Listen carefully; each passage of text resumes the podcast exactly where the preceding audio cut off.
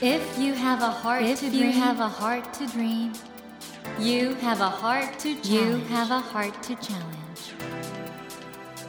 Take that Take challenge, that challenge and realize, and realize your dream. Your dream. Dream Heart. ドリームハート政教新聞がお送りします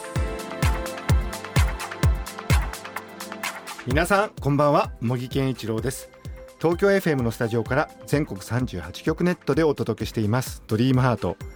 この番組は日本そして世界で活躍されている方々をゲストにお迎えしてその方の挑戦にそして夢に迫っていきます。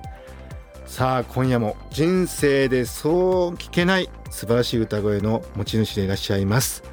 ハイコロラトゥーラとして世界的に称賛されていますソプラノ歌手田中彩子さんをお迎えしています。こんばんは。こんばんは。よろしくお願いします。よろしくお願いします。先週の放送でね、はいうん、ウィーンで体を作るために、ドナウ川を泳いでると、はい、これがもう本当にびっくりしたんですけど、うん、水質は綺麗なんですか？綺麗ですよ。はい。ドナウ川って言ってもちょっとこう月の形みたいにこう湖みたいになってるとこがあってあそういうところがあるんですね。残ってなっててそこで泳ぎます魚とかもいるんじゃないですか？魚いますよ。はい。噂によるとウナギもいてウィンのドナウのウナギは毒持ってるから食べちゃダメみたいな。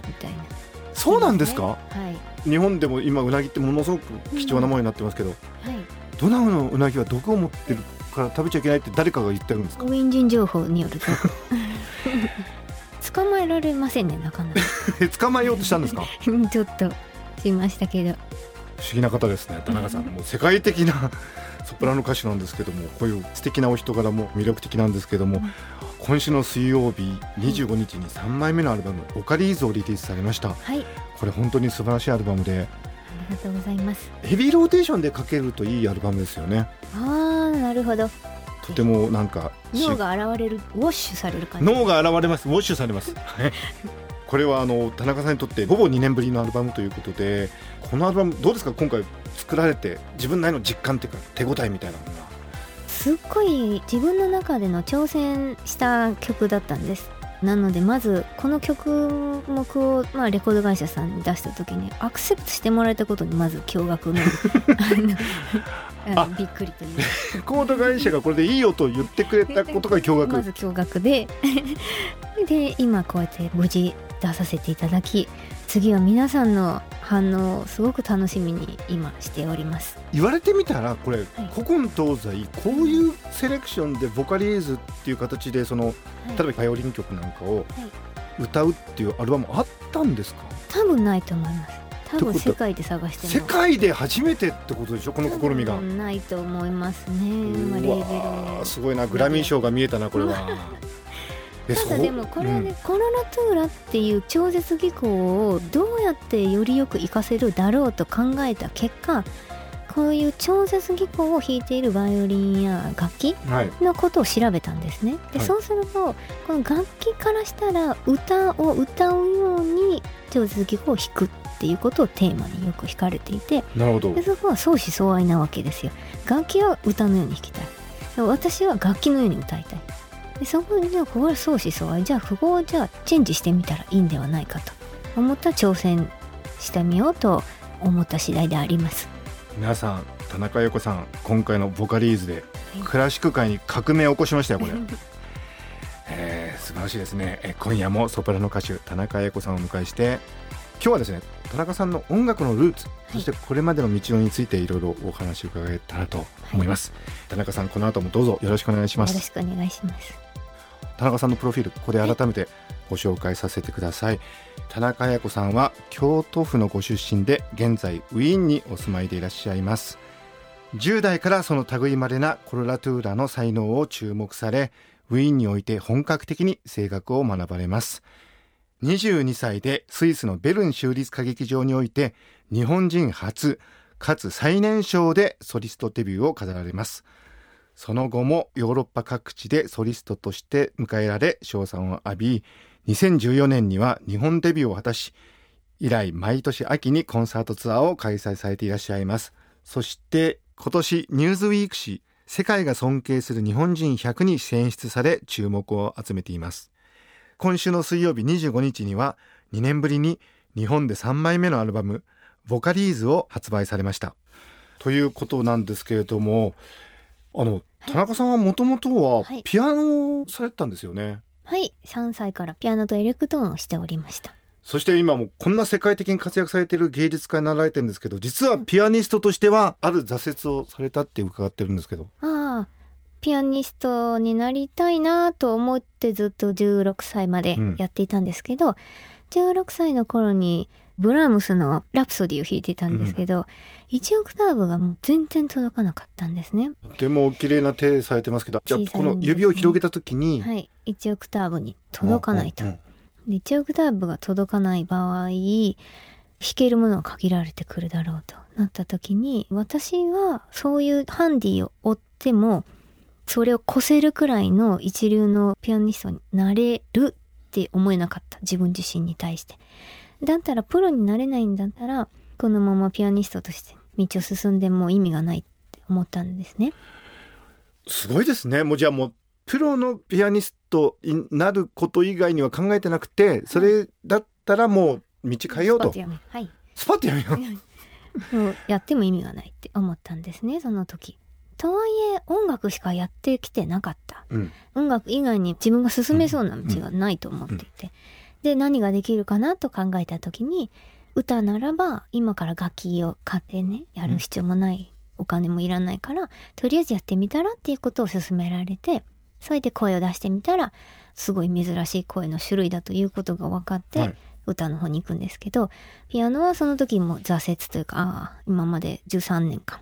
まあほとんど最初の頃は意識ないですけど、やってきたものが無駄になったかなっていうその悲しみがありましたけど、16の夏。そこでもう転換して、で、自分の声がコロナトゥーラに向いてるって分かったのはいつなんですか ?17 歳ですね。ええ。それ何がきっかけだったんですか？それあの、ちょっと声出してごらんって、歌の先生紹介してもらった際に歌ったら、どこまでも果てしなく高音が出て、うん、鍵盤の端っこぐらいまで出たんで、うん、最初の頃、はい、でそれでこれはすごい珍しい声だよと、うん、これはいわゆるハイコロラトラだよってやった方がいいんじゃないということでそれがきっかけですね。そしてウィーンに行かれるわけなんですけど、はい、ウィーンに行かれた時はドイツ語もまだあんまりできなかったって聞いてるんですけど。何にもできませんでしたね すごい大胆ですね。挑戦者なんで人生において常に。しかも片道切符で行ったって聞いてますけど。片道切符で行きましたね。なぜなら帰りの切符持ってたら帰れるかもってなんか甘えるじゃないですか。もしダメだったら帰ろうって。はいはい、それが嫌だったんですよね。自分をもう帰る道はないぞってやっていかないと甘えるというか、そういう気持ちがあったので。田中さんこうやってすごく華奢な美しい姿されてますけど、うん、心の中はかなりじゃあフロンティアスピリットっていうかもう、やったるでみたいな。やるならやったるでですね。京都ですよね。ああそうです、はい、ご家庭はなんか音楽一家だったんですか？全然あの家は三代続く材木問屋でした。材木問屋。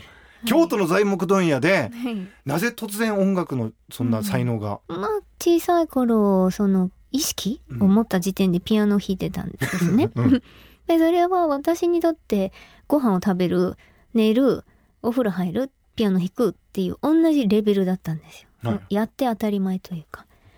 体の一部だったんです。音楽をやるっていうこと。うんうん、それなぜって言われたらそれは分かりませんね。気があったんじゃないですか？音楽と。で、ウィーンで音楽漬けの日々を送るわけですけど、そんな若くしてウィーン行って、最初やっぱり寂しかったり、辛かったこともあったんじゃないですか、はいうーん。まあ、それなりにありましたけどね。うん、何もかも違うかったんですよ。うん、うん。まあ、言葉が違うっていうだけじゃなく、コミュニケーションの取り方も全く違うじゃないですか。うんうんうん、あちらの方。だから、そういう感覚の違いですごく傷ついたりとか、逆に傷つけてることもあるかもしれませんし、そういうのが大変なのはありますね。そして、このスイスのベルン中日歌劇場で、フィガーの結婚でソリストデビューされたということで、はい、大抜擢だったわけですけれども、はい、いかがでした？この最初に舞台立った時っていうのは。うん舞台に立って初めてあこういう仕事なんだなっていうのは分かりました、うん、どういう仕事なんですか？なんというかその私一人が歌って終わる話じゃないんだなっていうか、うんうん。私がここに歌うまでにあたって大量の人が動いて、うんそれ私がいるのはその氷山の一角でしかなくてっていうそういう責任感とか軽い気持ちで考えてた歌っていうものがそこで根本的に変わるというか、チームワークでその中である役割をしてると、うん、そうですね。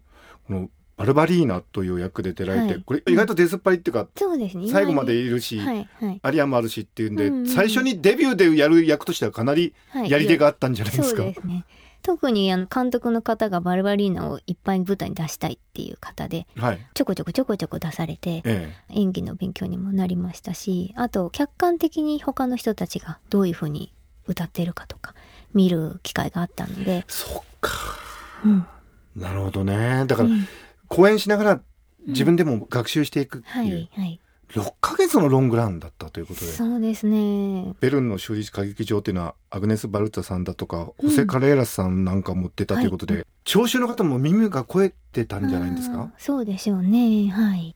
うんうん。まあそこから華々しいキャリアがスタートしたわけなんですけども、うん、音楽をしている以外の時間でどういうことを経験するかってこともすごく大事なんだと思うんですけど、はい例えばどっか旅行行ったりとか、どんなことを音楽以外だとされてますか？うん、読書好きですね、うんうんうんとっても。読書の中は音楽以外のことをいろんなカテゴリーを読みたいなと思っていて、読書はすごく好きですね。あと旅行もすごく好きです。秘境とかに行ってみたいです今ね日。、うんた例えばどういうとこですか、うん、アフリカ行きたいですね。アフリカも行きたいし、南米のエクアドルとか旅したいんですよね。エクアドル行って何をしたいですか、バナナを例えばね、はい？バナナ？バナナをね、はい。木から取って食べるっていう行為をね したいんですけどはい。それって単純に聞こえるかもしれませんよ。ただエクアドルいつもみんなが見ている例えばコンビニでもありますよね、うん。エクアドルのバナナ。うん。そのバナナを実際木になっている様子を見たい。それを取って食べるっていう行為がいかに素晴らしいことなのかっていう はことをね。そうですか。やっぱり意識してみてください芸術家の脳はすごいな。あの、はい。子供の頃からちょっと変わってるって言われたことはないですか？あんまり。ないとは言えませんが。はい。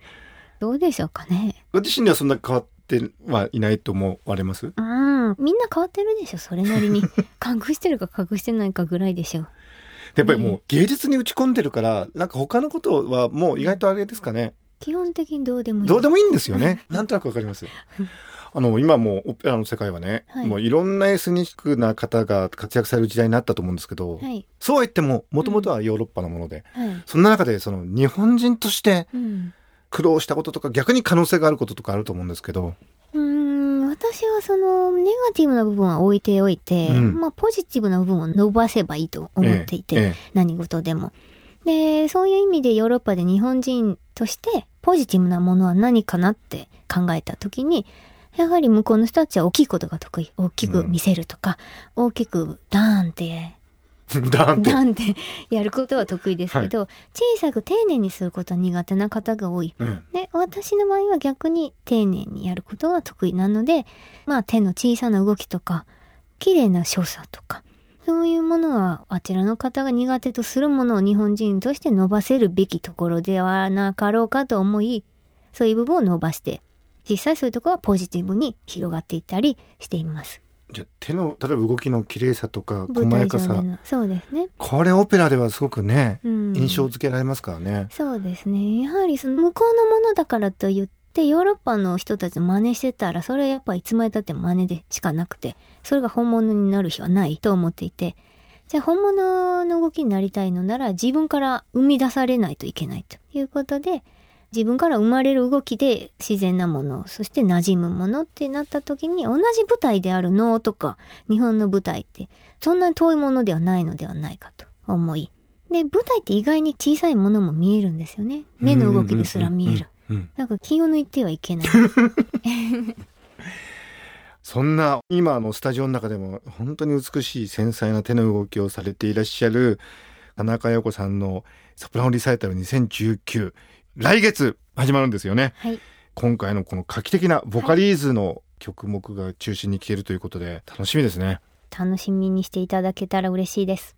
お伝えしますね。田中彩子ソプラノリサイタル2019 10月14日宮崎メディキット県民文化センター演劇ホール。10月19日土曜日名古屋三井住友会場白川ホール。10月22日火曜日大阪泉ホール。10月24日木曜日札幌北ら小ホールそして10月28日月曜日東京清井ホールということでお忙しいと思うんですけど少しはあれですか全国ツアーしてる間は楽しいこととかもあるんですか、ご飯とか？はい。いろんな地域の人たちとまた会えるのは嬉しいです、特にどういううん。食事がお好きなんですか、和食。和食の？好きです。うん。お魚とかも好きですし納豆とか好きですし。はい、納豆はなんかウィーンで自分で作ろうとしたこともあったっていうふうに伺ってるんですか？最初の頃頑張って作りましたがはい。粘りがその本当の納豆の粘りか腐ってる納豆の粘りなのか分からな分かんなくなっくて。ちょっと死を感じたので 作らなくなったと食中毒で。はい作りません。もいやしかしあのあれは作りますよぬか床は。えぬか床作ったんですか？作っておりますよ。でウィーンでまだぬか床あるんですか？うんすぐ死んじゃうんですけどね、は3週間ぐらい空けちゃうと。えええええまたぬか床を復活させて作ってますよ。ええどんなものをつけるんですか？ラディッシュとか？あそれはウィーンで手にウィンで入る野菜はい。ラディッシュとかをぬか床で漬物にしてるんですね。きゅうりとか。キュウリとか、はい、うん。うわこの繊細な手でぬかをこうやってじゃあ混ぜたりされてるんですね。ぬか混ぜてますよ そんなぬかも混ぜてらっしゃる 田中彩子さんの素敵な手の動きを含めた超絶技巧の素晴らしいハイコロラトゥーラの歌声。ぜひ皆さんお聞きになってください。チケットの詳細など詳しくは田中彩子さんの公式サイトをご覧ください。またドリームハートのホームページからもリンクを貼っております。田中さんいろいろお話が変わってきて田中さんの音楽の宇宙っていうのがこれからもますます広がり深まることを確信したんですけど、田中さんのこの番組「ドリームハートということで夢がはい。テーマなんですけど、うん。田中さんの夢は何でしょうか？うん。夢っていうと大変高貴な感じに感じるので目標と言わせていただけるのであれば、私はあのやっぱりその雑草を踏んで歩いてきたタイプの人なので。雑草を踏んで、はい。そんな中でやっぱりいろんな人たちに応援していただいてたんですね。はい。そしたらそれは知らない方でも頑張れて言ってくださるだけでとても元気になりました。うんうん。私は将来そうやって誰かの背中を押せるような人になりたいなと思っていて今例えば留学したいけどどうしようかなって迷っている青少年の方たちとかもしくはもっと大人になって新しいことにチャレンジしたいけど勇気が出ないとかそういう方たちのきっかけになれるようなことをしたいなって思っていてはいっていうのはやっぱり自分自身もどんどん挑戦していかないといけないなと思っていて常にやっぱり挑戦をし続けていきたいなっていうことと周りに「いや難しいんじゃない?」って言われてもやり続ける気合とかそういうのを失わずにどんどんいろんなことに挑戦していきたいなと思っています。田中さんがこうやって今回のボカリーズもそうですけど、はい新しい本当難しいことにチャレンジされてるその姿自身がもうみんなにインスピレーションを与えてると思うんで、あありがとうございます。はい、これからもますますご活躍ください。ありがとうございます。はい。ということで、えー、森健一郎が東京 FM のスタジオから全国放送でお届けしています。ドリームハート。今夜も人生でそうは聞けない素晴らしい歌声の持ち主です。ハイコロラトゥーラとして世界中で活躍されていらっしゃいます。ソプラノ歌手、田中彩子さんをお迎えしました。田中さん、2週続けてお話、ありがとうございました。ありがとうございました。Never let go of that dream. Never forget that heart to challenge. Dream heart. 茂木健一郎が東京 FM のスタジオから全国38局ネットでお届けしてきました「ドリームハート今夜も人生でそうは聞けない素晴らしい歌声。ハイコロラトゥーラの持ち主でいらっしゃいます。ソプラノ歌手田中彩子さんをお迎えしましたがいかがでしたでしょうか？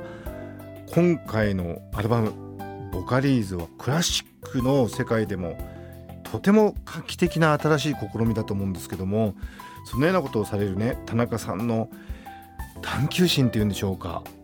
音楽に邁進するその姿勢に改めて感銘を受けましたしそのようなね田中さんのチャレンジがユニークな個性というか何とも言えない田中さんの人柄に支えられてるんだなっていう気持ちを強く持ちました。夢をお伺いした時に自分のことはもちろんなんですけども同じようにね夢を追いかけるチャレンジする方々の手助けをしたいっていうそういうことをおっしゃってね僕ねやっぱりそれがやっぱり芸術の力なんだろうなと思うんですよ。田中さんがねああいう形で素晴らしい歌を歌われてることが多くの方をインスパイアしてそしてそれぞれの方のチャレンジに向かわせるその力になる。そのようなね素晴らしい田中さんのご活躍。これからも一人のファンとして見つめていきたいなと思いました。さてドリームハントのホームページでは毎週3名の方に1000円分の図書カードをプレゼントしています。番組へのご意見などメッセージをお書き添えの上ドリームハートのホームページよりご応募ください。お待ちしています。さて来週のお客様は元陸上選手で現在スポーツコメンテーターとしてご活躍中の為末大さんをお迎えします。どうぞお楽しみに。それではまた土曜の夜10時にお会いしましょう。ドリームハートお相手は森健一郎でした。ドリームハート。政教新聞がお送りしました。